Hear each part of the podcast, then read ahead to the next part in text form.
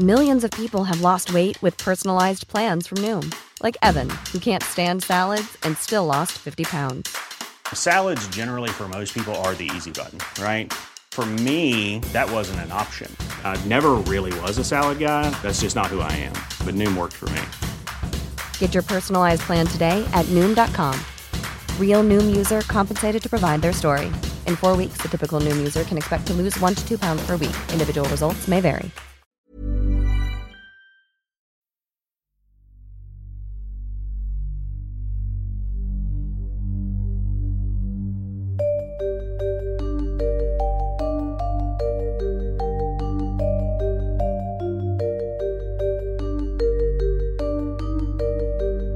This is Intercepted.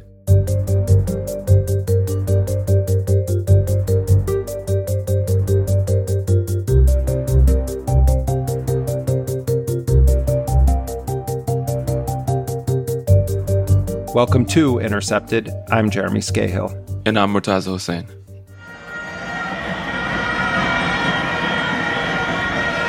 George, you can hear the anger on the streets. The vote in the Israeli parliament just taking place. Protesters not able to get near the parliament because of the police, but protesters spilling right down the roads. There is real anger on the streets of Jerusalem right now.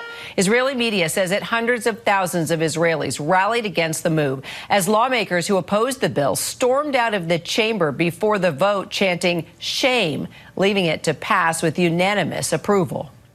For the past seven months, protests have taken hold of Israel, as the right-wing government has embarked on a plan to limit the power of the country's judiciary. This Monday, the Israeli parliament passed the first law of the plan, limiting the Supreme Court's ability to block government decisions. And we continue with breaking news this hour. Israel's parliament has voted and approved to change a crucial aspect of the country's judicial system. The new law will limit the power of Supreme Court judges. Earlier this year, in what observers have called a democratic crisis, the Israeli state began its attempts to scale back judicial power. In March, widespread protests in opposition to the plan postponed any further development. But Monday's vote by the Israeli legislature, known as the Knesset, was the first step in scaling back judiciary power. And the Israeli nationalist right wing is celebrating its passage. The stakes are high, with a potential further consolidation of power by the right wing. There are a lot of implications what this could mean for the future of Israel, for the future of Palestine, and U S Israel relations. Joining us now to discuss all of this is Mairav Zonszein. Uh, Mairav is an Israeli-American journalist and commentator. She's based in Tel Aviv and has covered Israeli politics and U S foreign policy for over a decade. Her work has appeared in the New York Times, the Washington Post, and other publications. She's currently the senior Israel analyst with the International Crisis Group. She's joining us now from Tel Aviv. Mairav, thank you very much for being with us here on Intercepted. Thanks for having me. So let's just begin. The, the the latest news is that this law passed. There's a lot of debate happening right now among legal scholars in Israel as to whether or not the Supreme Court will actually try to invalidate it. It seems like a, a lot of legal scholars are suggesting that the court probably will not do that, at least not imminently, but that there are sound legal arguments sort of from both directions. Give people a, a, a sense of exactly what this means if this law sticks and the Supreme Court, or the High Court, as it's also referred to, does not invalidate it. What does this mean? So the reasonability clause, as it's called in English, I guess, uh, they just basically canceled it. So up until now, the Supreme Court could strike down laws. Uh, not basic laws, which are the closest thing to what Israel has as a constitution, but other laws. Um, it can strike them down if it finds them to be unreasonable. Uh, and unreasonable is a very kind of unclear term, but in, you know, legal parlance, I guess, it means when you put like political considerations before the public good or before other interests. So this is mostly an issue of corruption, separation of powers. It mostly has to do with administrative and ministerial decisions. So, for example, when this government was formed, uh, the head of the Shas party, Arya Derry, who has been convicted recently of tax fraud, was appointed to be interior minister, which is a very senior position in the government. And uh, the Supreme Court came and said, this is not reasonable. He can't be a minister when he was literally just convicted of tax fraud. So he was fired as a result of the, they honored the Supreme Court decision. But now with this reasonability clause uh, gone, potentially they could reinstate um, him. And then there, there would be a crisis of what, what would happen next. So Benjamin Netanyahu came to power, or returned to power on the back of a very extreme coalition in the past few years. Can you tell us a bit about the nature of this coalition and how its motivations for helping push through these revisions to Israel's judiciary? Yeah, so, I mean, Netanyahu has basically been in power for over a decade, I believe like twelve, thirteen years now, and then there was a lull in which he wasn't for about a year. And when he returned to power, he basically had already been charged and un- un- under on trial for corruption in several cases. And that basically caused a split in the right in Israel um, between Uh, various members of his own party who split off and other members who decided they're not going to work with him anymore as a result of him being on trial. They believed he shouldn't be uh, serving as prime minister, even though it's technically legal for him to do so. So that split on the right created uh, fissures in which Netanyahu basically couldn't uh, become, uh, couldn't uh, come back to power and uh, form a majority coalition without turning to far-right parties. So the two parties that are on the far right, the settler nationalist religious far right that came into power um, as a result of Netanyahu deciding to work with them. Uh, the religious Zionist party is one of them. It's headed by Bezalel Smotrich, who is now the finance minister and a minister in the defense ministry, which has a lot of ramifications that we can get into later. Um, and Itamar Ben-Gvir, who runs the Jewish Power Party, which is essentially a racist Meir Kahana uh, party. Um, so these two parties um, have a lot of power. They're both senior ministers in government. Um, and ironically, the person who's been leading the judicial overhaul is actually somebody in Netanyahu's Likud party, and his name is Yariv Levin. He's the Minister of Justice. He is also a pro-settlement annexationist type. He's talked about uh, wanting to annex the West Bank for quite a long time and how the Supreme Court uh, gets in the way of doing that. So they all kind of share the same agenda on that level. But the person who's actually been leading this and came out right after they were elected at the end of December of twenty twenty-two, he came out and said, okay, we're going through with this judicial reform. It's going to start. It's going to look like this. And the minute that happened, protests started to erupt. So that's kind of how it started. What What is the actual uh, agenda here? I mean, there, you know, there's a lot of analysis suggesting, oh, this has to do with uh, with some of the examples that you're mentioning, that there there are corruption cases and other cases against Netanyahu. There was the uh, the blocking of, of an appointment of someone because of the, the past convictions. But what, I mean, from your analysis, Mairav, what what is the what's the actual agenda? What are they? What do they really want to do uh, by passing this? Uh, they want to annex the West Bank to Israel. Uh, I believe that that's, they want to basically, I mean, there's other elements involved. The religious parties want to, for example, um, you know, formalize into law that they will be exempt from military conscription because their communities uh, study uh, Torah and Jewish law instead of um, going into the army. So there's different interests for different groups, but what kind of ties them all together and what has kind of become a status quo consensus in Israel, uh, for better and worse, is that Israel holds control of the West Bank and that it needs to legalize that and formalize that control. Uh, because the settlers specifically in the settler movement have had s- certain blows um, to their aspirations over the years. So there was the Oslo Accords, which was one of the major first ones. There was the withdrawal from the Gaza Strip in two thousand five. And there have been Supreme Court decisions, uh, not many, but some that have obstructed and made it more difficult for Israel to continue to settle in the West Bank. For example, in nineteen seventy-nine, the Supreme Court ruled that Israel cannot take over private Palestinian land when it can be proven that it's private property of Palestinians, um, simply for the purpose of replacing it with Jewish uh, inhabitants. It can be for security reasons. It can be for other reasons. So that, for example, was a Supreme Court decision that the settlers find to be, you know, a big wrench in their plans.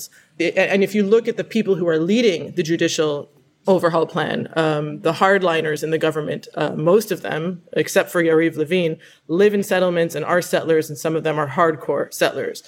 Um, so I would say that that is definitely the common denominator here. They don't want the court getting in the way of their plans to continue to create this greater Israel. So there have been these protests against this judiciary reform for a very, very long time now, several months consecutively. And this week we saw protests around the passage of the bill, which were even quite uh, violent or, uh, you know, escalating, it seems like, in the face of this very determined effort by the Netanyahu government. Can you tell us a bit about the motivations and the, you know, the underlying drive of the protesters? Because clearly there's a divide in Israel society between secular and uh, more religious Israelis. How does that manifest, and particularly over this issue you mentioned of annexing the West Bank?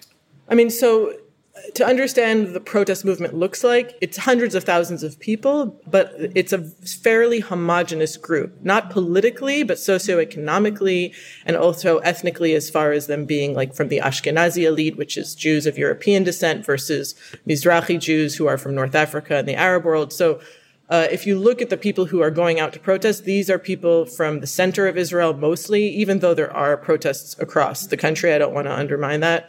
Um, but they have served in elite combat units. They are the leading high-tech company leaders, uh, you know, doctors. I mean, these are from like the very, very high levels of Israeli society.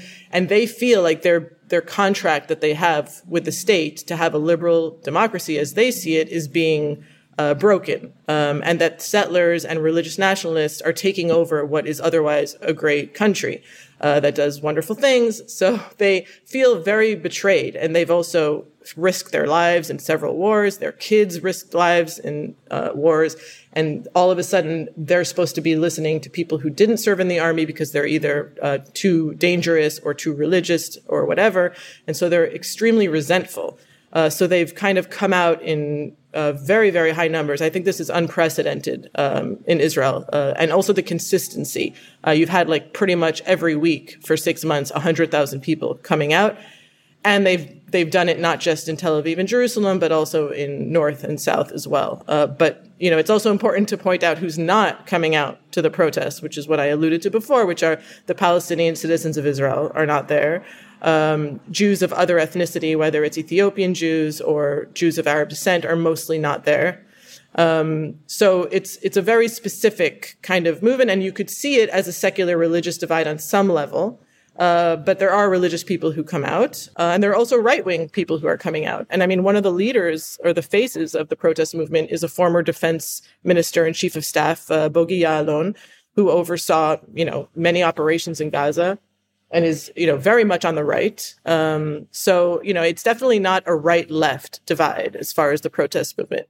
Um, it's much more like a liberal, liberal urban, I think, more cosmopolitan divide uh, versus the more conservative right-wing in Israel.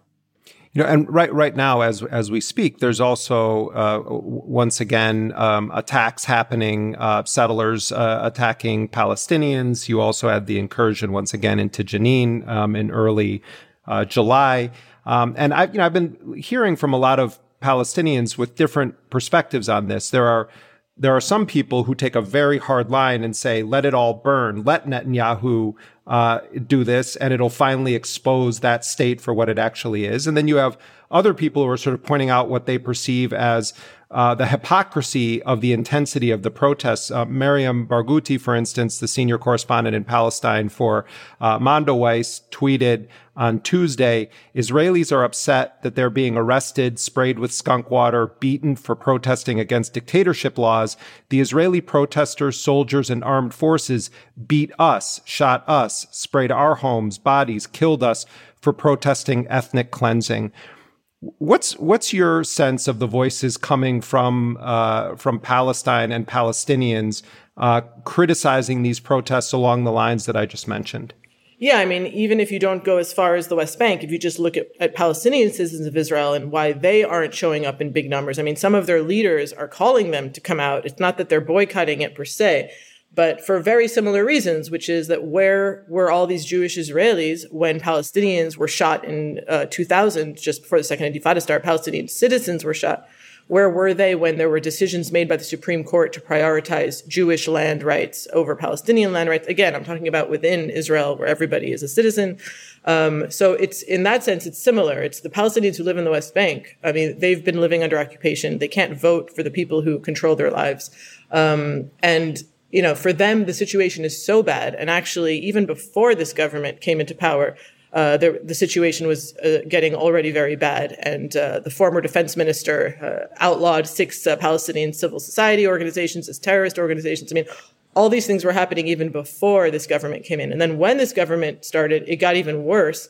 And the trigger has been extremely, extremely, you know, uh, hot. I mean, there's been more Palestinians killed in the last six months and last year than I think since the Second Intifada. It's basically a consensus that if a, if a Palestinian throws a stone at a soldier, he should be shot at, and and they are being shot at in great numbers. Um, and this is something that the protest movement isn't addressing almost at all, except for the tiny minority, uh, which is the anti-apartheid, anti-occupation bloc, which is really a tiny minority. Uh, it's very important that they're there. Uh, but for Palestinians in the West Bank, some of this judicial overhaul stuff, as as extreme as it as it could be as far as the annexationist agenda, it doesn't change the reality on the ground day to day. That continues apace regardless. And Israel, you know, has found many ways to kind of legalize what is illegal and to de facto create uh, realities on the ground that are uh, extremely detrimental anyway. Um, so, you know, for them, the situation kind of day to day is so bad already. Um, and, and again, like, you know, some of the Israelis that are protesting now and are getting skunk water or are getting police brutality, I mean, they're getting like the tiniest, tiniest taste of what Palestinians get on a daily basis. It's also important to remember that Israelis have the freedom and the right to protest, whereas Palestinians in the West Bank don't. Like, they literally don't have a right to protest. Um, so these are things that are not, you know, coming through uh, clearly enough inside Israel. And Um, as impressive and important as the protest movement is, they're somehow they compartmentalize these issues. I mean, even if you stop an Israeli uh, protesting and tell him what, ask him what he thinks about the occupation and the settlements, he'll he'll say, "Yeah, it's horrible, it's horrible, it's horrible, but I'm fighting this fight um, right now, and this is the the fight that I need to fight." So, I mean, that's that's the unfortunate reality of it. You mentioned that the judiciary has been, at least to some degree, an impediment to this annexationist idea held by the the right in Israel over the West Bank. With the judiciary out of the way and with the annexation theoretically going forward in the future, what is the vision that uh, they have for how the West Bank will be governed and controlled? And would it include permanent legal control of the Palestinians, or is the long-term vision to get Palestinians out of there uh, by some means, slowly or quickly? How do they actually see the idea of Israel controlling the West Bank in the long term? It depends who you mean by they, um, and it depends who you ask. Um, certain political parties, like the um, Religious Zionist Party headed by Smotrich, he is a radical hilltop youth type, and he does have a, a clear platform of either uh, taking over all of the West Bank, areas A, B, and C, um, annexing it, and then either those Palestinians have to kind of give in and be secondhand citizens, I mean, not citizens, be subjects of Israeli rule, or leave or be killed. I mean, that's basically what his platform says. Um, and that's kind of, I think, the most extreme version of it. And if you speak to certain radical settlers, they'll say, like, I realize Palestinians are here and they don't want to leave, and that's why I'm fighting with them to the bitter end, because they want the same thing that I want. They want to stay here. Um, so you have, you know, that, and then you have uh, more moderate settlers who they'll tell you different things. They'll say that uh, based on the Oslo Accords, Area C, which is sixty percent of the West Bank under full Israeli control, that should remain under uh, part of an Israeli state. But A and B, which is where most of the urban centers are, Ramallah and Nablus, those places can become part of a Palestinian autonomous entity of some sort. Um, you know, so they'll tell you that, or they'll come up with different ways, or they'll say, Um, you know, areas A and B can be a, maybe a state. I don't know how that would work. And then if you ask them about Gaza, that's a whole other story. I don't know how that they think that would work. I think most of them keep Gaza out as if it's just like this separate entity that will somehow disappear if we ignore it. But I mean, so it really depends on on on who you ask. And there are a lot of nuances between uh, the different elements of the right. Um, but, and, you know, and, and Likud, you know, the Likud party headed by Netanyahu, It, it, you know, he he basically threatened annexation in twenty twenty and then went back on it because of the Abraham Accords. But if you look on the ground today, um, you know, and also if you look at his promises when he formed this government, he basically said, uh, we have uh, the right to determination, self-determination across the entire land, and we're going to settle it as much as we want.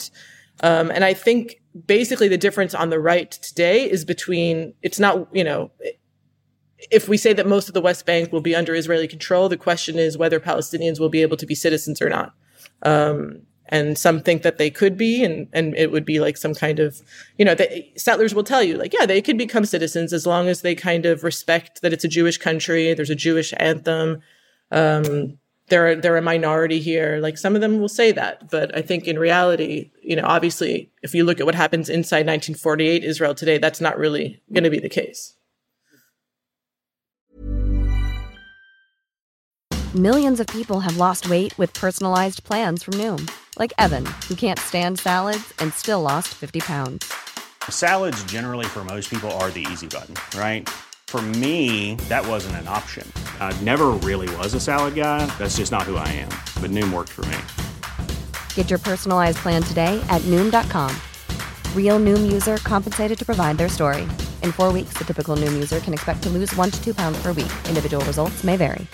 This is Paige, the co-host of Giggly Squad, and I want to tell you about a company that I've been loving, Olive and June. Olive and June gives you everything that you need for a salon-quality manicure in one box. And if you break it down, it really comes out to two dollars a manicure, which is absolutely insane. It's also so easy to get salon-worthy nails at home with Olive and June. The difference between how your nails used to look when you did them yourself and now with the Manny system is a complete game changer. The best thing about Olive and June, too, is it's a quick dry. It dries in about one minute, lasts for five days, and full coverage in up to one to two coats. Visit oliveandjune.com slash perfectmanny20 for twenty percent off your first system. That's oliveandjune.com slash perfectmanny20 for twenty percent off your first system.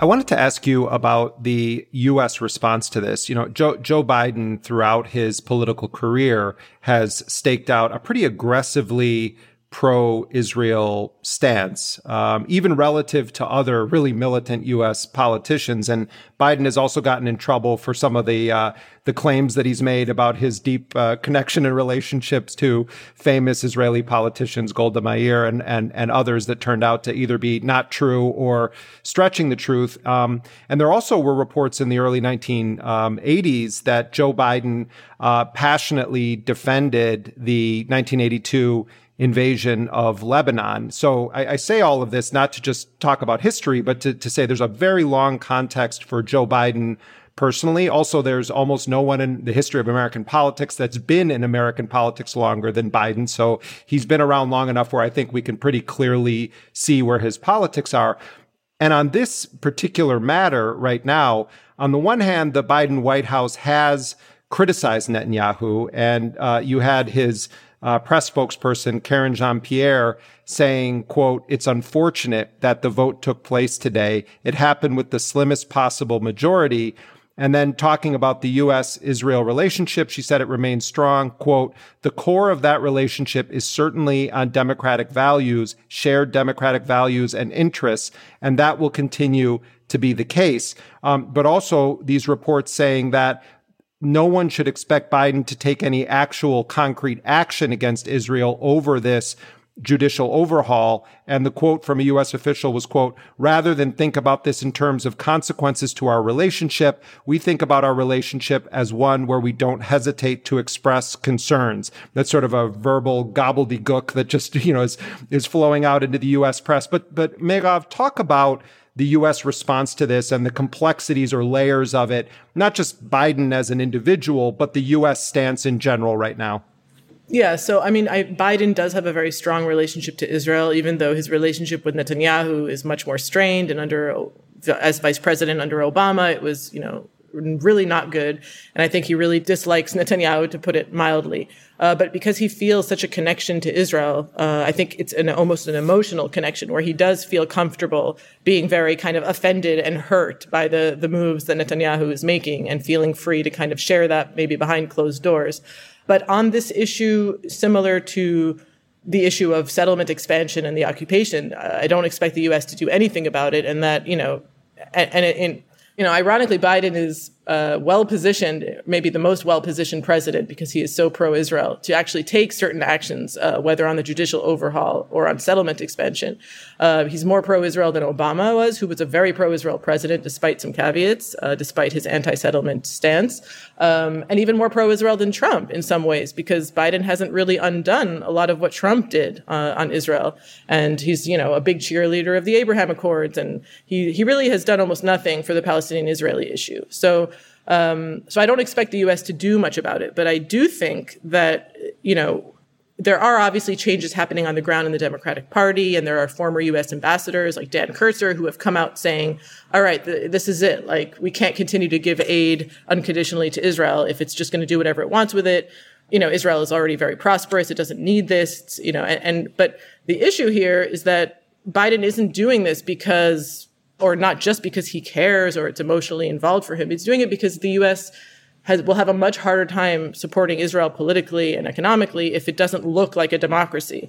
Um, and that's just, you know, the, its own, that's the U S interest. Um, and of course, that's problematic on many levels, but it makes Biden look bad. Um, and it's embarrassing for Biden. It's embarrassing for the U S. Um, and it certainly is be- going to become more and more untenable within the Democratic Party to, to defend those issues. But, uh, you know, what's also really frustrating is that Biden and the Biden administration in the last few weeks with the Tom Friedman articles and, you know, all these phone calls has kind of put a lot of political capital in this judicial overhaul issue, which is, you know, which is fine, but he's, but he's basically kind of sending the message that, oh, okay, you need to maintain your liberal democratic mechanisms, but on the occupation stuff, whatever, you know, we're not going to deal with that. We're not going to put political capital into that. Um, we just need you to look like a liberal democracy. Um, so, you know, I find it to be very problematic. And I think that both the U S policy on this and the media more widely is completely, you know, gobbling up this judicial overhaul stuff while completely not putting emphasis on what's really happening on the ground, uh, which is that Palestinians are being killed at alarming rates and that everything is being accelerated. Um, and the issues that are happening within the ministries and the way that they're changing the authorities and the powers to, to do things on the ground is is really where the the attention, both policy and media-wise, should be. And instead it's on this, which is, you know, in some ways like a brilliant uh, distraction that was created by the right. You mentioned earlier, too, that uh, Bezalel Smotrich and uh, Itamar Ben-Gvir are in, have very powerful portfolios in the Israeli government, uh, thanks to being part of Netanyahu's coalition. Can you talk a bit about how they're actually changing the legal and uh, security situation in the West Bank, given these relatively unprecedented portfolios they've been given? Yeah, so Ben-Gvir is the national security minister. It was actually used to be called public security minister, which is in charge of the police force. Now he's changed it to national security minister. He's a very, very good politician. He's a populist. Um, and he has now also taken under his wing the border police, which is technically under the I D F. Uh, so that is the major change that he's made. Uh, the border police are the, the ones who act on the ground in the West Bank. They have the policing authorities as opposed to I D F soldiers when something happens. So, for example, if a settler attacks a Palestinian, it is the border police who potentially should be coming in to do something about it. They almost never do. But he has taken control over that force. Um, and just even without that step, just the fact that Ben-Gvir from the, uh, you know, from the settlement of Hebron and the occupied West Bank, just the fact that he has become this minister in charge of the police, which, by the way, also affects how police act uh, in Jerusalem in the Al-Aqsa Mosque, Temple Mount area, compound. I mean, that's already had significant, he's gone up there several times. When he was first elected, that was the first thing that he did. Um, and that has created not just, um, you know, anger and frustration amongst Palestinians, but in the entire Arab world, because you have kind of a settler fanatic who is in charge of, you know, it's the holiest, well, some of the holiest sites for Muslims. Um, so just the fact that he's reached this uh, position is already uh, extremely problematic and inflammatory. And then Smotrich, um, who is really kind of a very smart politician, um, he became the Minister of Finance, which is not what he wanted, but I think it's basically just a cover for doing what he really wants to do, which is changing the way the military controls the West Bank and moving more and more of the military operations and controls into civilian authorities under under him. So the civil administration, which is kind of the arm within the I D F that deals with the day-to-day lives of Palestinians, with uh, permits, with uh, infrastructure, with what where they can build, where they have to just demolish for Jews and Palestinians alike, Um, this is where he has taken now the authority from the defense minister and from the I D F. Um, and that is, you know, already having serious ramifications for the reality on the ground. For example, Haaretz had a report now that uh, Jewish construction that is normally um, demolished or evacuated uh, in the first six months of this government is almost not, not, not happening at all. Um, and he has a very clear platform of, um, you know, not allowing Palestinians to build anywhere, which is already pretty much the case, but certainly in Area C of the West Bank, um, he is now basically in charge of it. It's like putting a cat in charge of the milk. So this is, you know, this is what we're seeing on the ground. And you can also feel it as far as the, I think one of the most, uh, you know, disconcerting trends that I'm following very closely is settler violence, um, which, you know, is very much a phenomenon done by settlers, but it's also very much enabled passively and actively by the state, uh, both the army and the defense ministry and the police. I mean, all of, and the government. They all, uh, you know, they don't charge these people. They don't put them in jail. Um, the number of investigations that are closed are is like ninety-eight point seven percent or something. So, you know, and, and the, the settlers who feel represented by Ben-Gvir and Smotrich are completely emboldened. So that's why you've seen also much larger numbers uh, of, set, you know, settler violence happens every day on various levels. But what we saw in February in Hawara and just last month in Tormos Aya and Umm Safa and other places in the West Bank is basically, you know, settlers who are armed civilians uh, going in and terrorizing Palestinians. And they have the full backing of the government.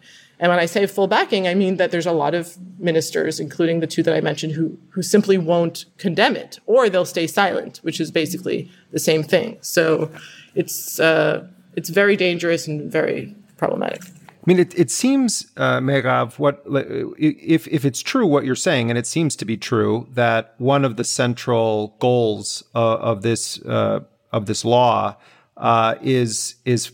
Uh, to escalate annexation, to escalate ex- further expulsion of Palestinians, uh, the seizure of of land. Um, that also, uh, it could be that they now start meting out the death penalty uh, in the judicial system um, against suspected terrorists or others. Um, but it does seem as though one of the consequences, and this could happen quite swiftly, is that the Palestinian Authority, which is already struggling for legitimacy even within Palestine itself, um, further that their their acceptability further diminishes, and you then have uh, resistance groups, armed resistance groups, escalate their responses to Israel, escalate their attacks. That this sort of leads to potentially another intifada, um, and um, and it seems like there are some forces in Palestine that would very much welcome Netanyahu doing this, because now the sort of moment of truth is going to be called. I mean, it, it seems like it's it, this could very, very quickly take an already horrifying situation and and double its incendiary nature or triple it, it, it very, very quickly. I mean, everything that you just described is already happening on some level, uh, right? The P A is basically has lost legitimacy. It's lost control of certain areas. Obviously, Israel has an interest in maintaining that it, it does, so it keeps it on this brink. Um, but there are already resistance groups, armed groups who aren't affiliated either with Fatah or Hamas. So you already have this happening. You have a vacuum of, of uh, you know, of P A security forces in places like Jenin and Nablus. Um, you have Israel going into areas A much more, much more fervently. They are using now aerial bombardments in the West Bank, something that they didn't do for twenty years. Um, so you already have these phenomenons taking place. Um, and it does seem like the way in which this right-wing government is headed, you know, even though there are people who understand that, and certainly the military, as opposed to the politicians, you know, they very clearly understand why the collapse of the P A would be absolutely horrible uh, for Israelis and for Israeli security, and they're working very hard to, to work against that. Um, so you actually have like very clear tensions between the military and the political echelon, um, also on the judicial overhaul issues as well, as you see that there's many reservists and combat pilots who are refusing to serve as a result. So you have these tensions building up, and Israel does seem to be headed towards further and further chaos and, you know, something that's very counterintuitive and counterproductive to wanting to maintain what otherwise has been in the last twenty years, a very steady ability to, you know, somehow create this uh, modicum of stability and security while continuing to um, control, expand, dispossess Palestinians. Um, it, you know, so it's done it fairly successfully. And now you have this And it's done it with impunity, and the international community has completely let it do so. And so now you have a right, far-right government who's kind of pushing the boundaries even further and wants to f- take what is already de facto and turn it into something much more formal and de jure. And that is is having, you know, it's, it's starting to create cracks and fissures in, in the system. Um, so, yeah, it does not bode well for anybody. Um, and I think Israel doesn't have a very good strategy, not for Gaza and not for the West Bank. Um, it just doesn't have a good alternative right now. And, the you know, the P A is in shambles, and Palestinian political uh, organization and, uh, and the ability to organize is in shambles. So when you talk about the potential for an intifada, I mean, the intifada that we saw the last two, maybe it won't look that way anymore because of the level of control and fragmentation and surveillance uh, that, you know, that Israel has become so good at.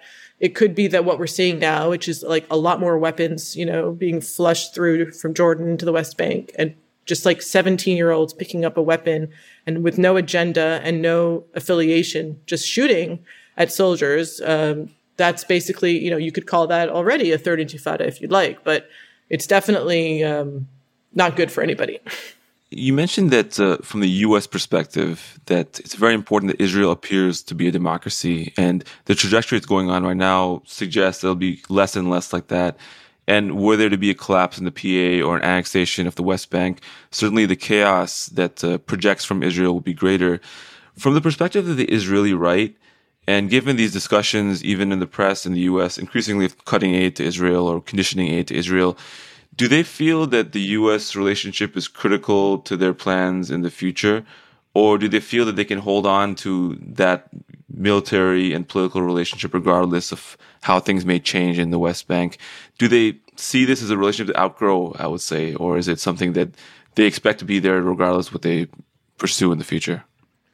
If you talk to the practical right and the military right, which is, you know, a big chunk of the people who control uh, the mechanisms of this country, they would say that, of course, the U S-Israel relationship is the most important thing. I think the foreign ministry, even today, under Netanyahu's foreign minister, that is their, I mean, it could be that it was the previous one, but their main goal is to maintain and strengthen the U S-Israel relationship. And if you talk to former military intelligence heads and heads of the Shin Bet, like they all agree that the most, the biggest threat right now is A, national unity as a result of what's happening, but B, uh, the threat that the U S will no longer support Israel in the same way. Um, so the practical right thinks that it's it's necessary, it's the most important kind of asset that Israel has. Uh, if you talk to the more nationalist, far settler right, uh, you know, they make comments about how, oh, we respect the U S, of course, but we're a sovereign country and we'll do what we want. I mean, you even had Naftali Bennett, who doesn't live in a settlement but is a pro-settler politician, uh, talking about how Israel has become an economic power in the region and it doesn't really need U S aid in the same way that it did. And he actually wants to kind of, you know, wean Israel off of this aid in order to be able to do things, uh, you know, with more currency. So, you know, you have kind of different perspectives, but I think the security uh, apparatus and establishment is very, very concerned that the politicians in power, again, some of which have no security background at all, and the opposite, they have a background of attacking security forces in Israel, that they are completely undermining the U S-Israel relationship. Um, and, and that will hurt, you know, that will hurt in the, in the future. And I think we are going to see, even if it's not, uh, you know, an, an announcement that the U S is going to stop aid, because that, I don't think that's going to happen anytime soon, but we probably could see little movements, uh, the kinds that Obama even tried to do, which is to like abstain from vetoing a U N resolution on settlements or, or things of this nature. And I think, uh, probably we can expect that to happen a bit more, but it, it won't be formal. It'll be very kind of uh, tacit and piecemeal.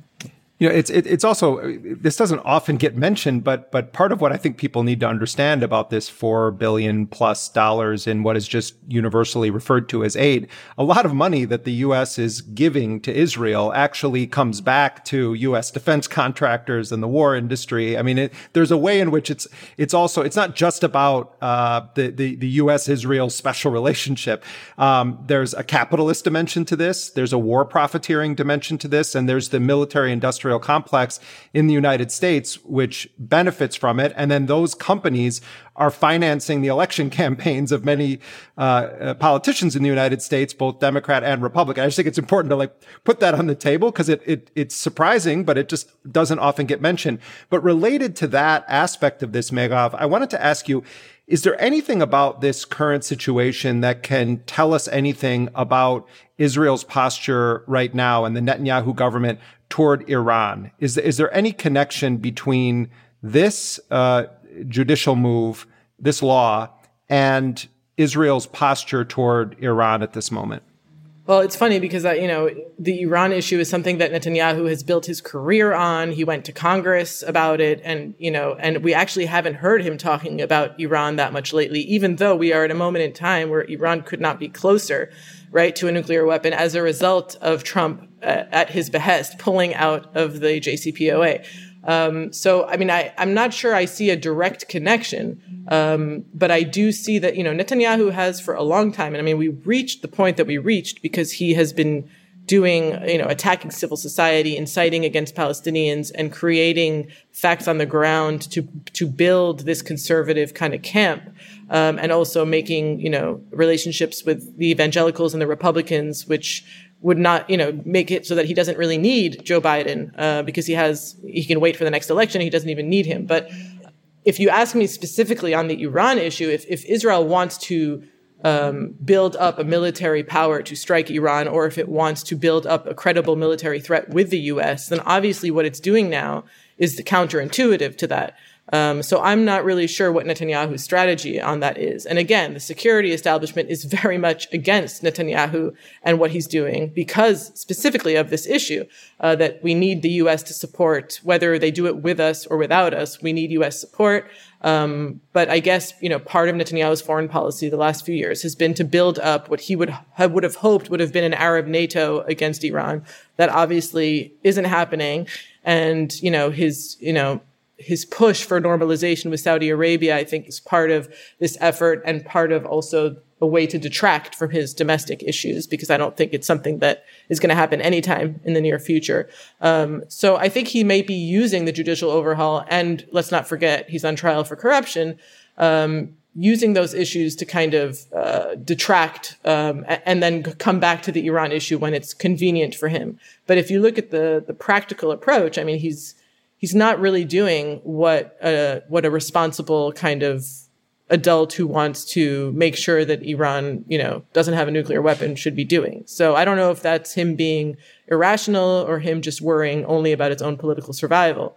Uh, but it, it doesn't really seem to add up. Just, just one follow up on that. Um, I'm, I'm curious. This isn't so much about this, uh, the, the so-called judicial reform, but the, um, uh, in general, Netanyahu's view of China's recent, um, very clear assertion of itself as a major diplomatic player in the world. You mentioned uh, the normalization, the move to normalize relations with Saudi Arabia. Uh, well, China steps in and brokers this agreement between Saudi Arabia and Iran. Um, China is positioning itself potentially to be the one country that possibly would have the credibility to bring the uh, Russia-Ukraine war to an end. I'm curious about your analysis of how this impacts Israel and Netanyahu specifically. Like, how, how does how does Netanyahu see China's most recent moves and a really kind of unprecedented assertion of itself as not just a, the, a premier economic power, but also a diplomatic power in the world? I mean, I think it has yet to be seen whether China will be a diplomatic power. And I, I think it has yet to be seen whether this Iran-Saudi rapprochement actually, you know, goes through. And I, if you talk to foreign ministry officials here, uh, they'll surprisingly say that they'll both be skeptical about where it's going. Um, and they'll say that, you know, even if it does go through, it won't change the fundamental divide, um, and resentment between Saudi and Iran. Um, but they'll tell you that this, you know, that the landscape in the Gulf and in the Arab world is only opening for Israel and for everybody. And Israel, just like Arab countries, are hedging. They're hedging against the U S. And for example, the fact that uh, the Biden administration has boycotted effectively not only Ben-Gvir and Smotrich, but also Netanyahu by not inviting him to the White House. The, you know, the Israeli interpretation of that is, well, look at how the U S is treating its most, you know, closest ally. When the when the Emiratis or Bahrain looks at that, they'll say, why would we trust the U S if this is what it's doing to Israel? So, uh, you know, in, in a sense, Israel doesn't think that the U S is serving its interests at all by doing that. Um, and I guess, you know, China's role is kind of a wild card right now. Um, and we'll have to wait and see. But it's very clear that the U S, the Israeli and Arab, I think, analysis of what's happening in the last few years is, and specifically under Biden, is that, you know, we cannot rely on the U S anymore. It's it's not interested in the Middle East. It's not prioritizing us. So we're going to have to look elsewhere. I want to ask you one final question. It goes back on something you mentioned uh, a bit earlier, is that in Israeli society, this there are these very stark social divisions, obviously between Israeli Jews and Palestinians, but also among Israel, different sectors of Israeli Jewish society as well. And these protests have been in many ways opened up a fissure between the more socially liberal Ashkenazi Jews, put very broadly, and then Mizrahis and others who are more conservative in different ways. How may Israeli society change on a social level were this check by the Supreme Court removed? And if Israeli society becomes more conservative or more overtly religious, how may that manifest in terms of how Israel perce- portrays itself to the outside world? And you use a very important word, which is the sense of betrayal on the part of uh, the more liberal sector of society. What is the actual practical manifestation of that, or how it could manifest uh, going forward with this law in place?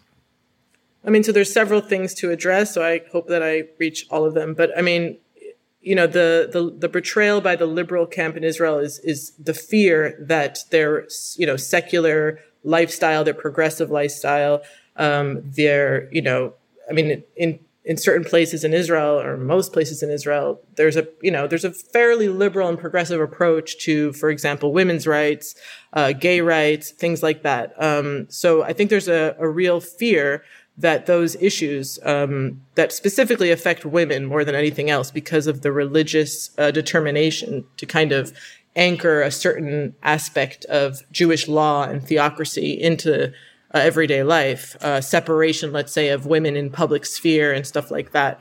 Um, there's a real fear that that could happen. Um, so they're fighting on the streets for that. Um, and then Yeah, I mean, I don't know if the judiciary will actually be gone as a check, and I think there is a strong enough movement here that will fight for that to remain in place. But I think what we're generally seeing as as a trend in Israel, and it's a, also a demographic trend. Uh, first of all, lots of Israeli secular uh, educated Israelis are leaving. I mean, a lot of the people I used to be friends with here have left, and you know, everybody who I know who works on the issues of, you know, progressive rights, occupation, uh, are considering leaving. Um, and it's not necessarily just because of Israel's human rights violations. It's because the traffic is really bad. The prices are really high.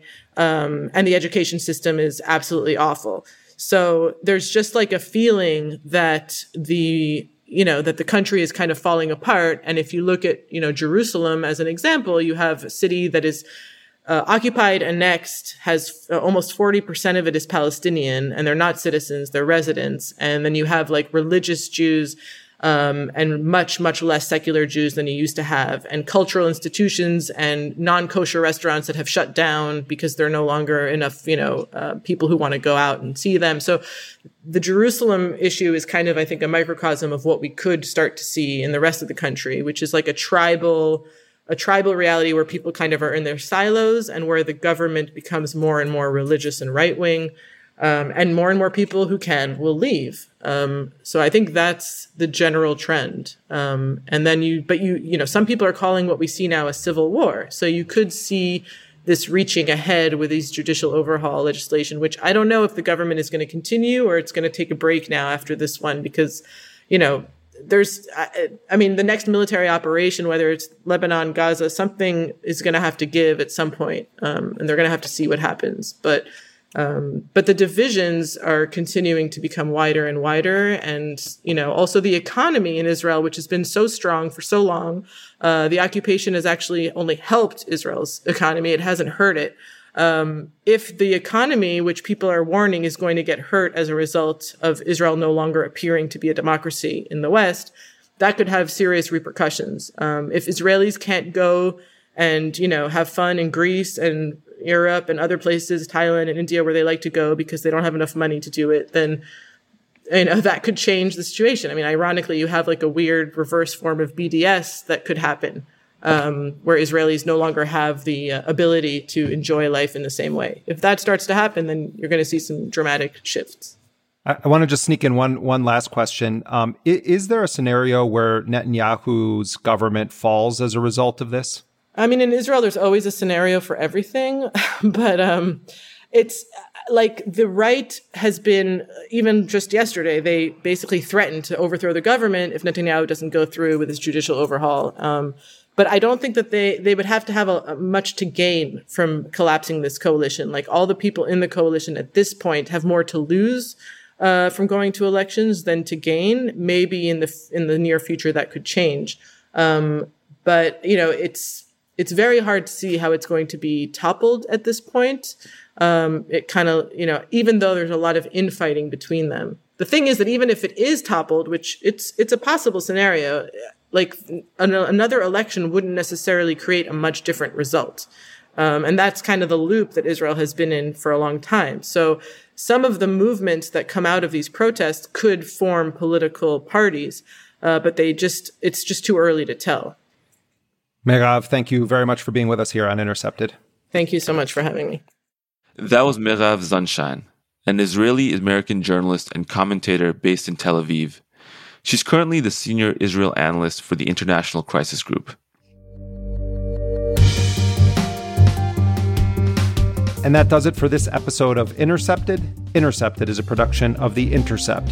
Jose Olivares is the lead producer. Our supervising producer is Laura Flynn. Roger Hodge is editor-in-chief of The Intercept. Rick Kwan mixed our show, and this episode was transcribed by Leonardo Fireman. Our theme music, as always, was composed by D J Spooky. If you want to support our work, you can go to theintercept.com slash join. Your donation, no matter what the amount, makes a real difference. If you haven't already, please subscribe to this program, Intercepted, and definitely leave us a rating or a review. It helps other listeners to find us. If you want to give us feedback, you can email us at podcasts at theintercept.com. Thank you so much for joining us. Until next time, I'm Jeremy Scahill. And I'm Murtaza Hussain.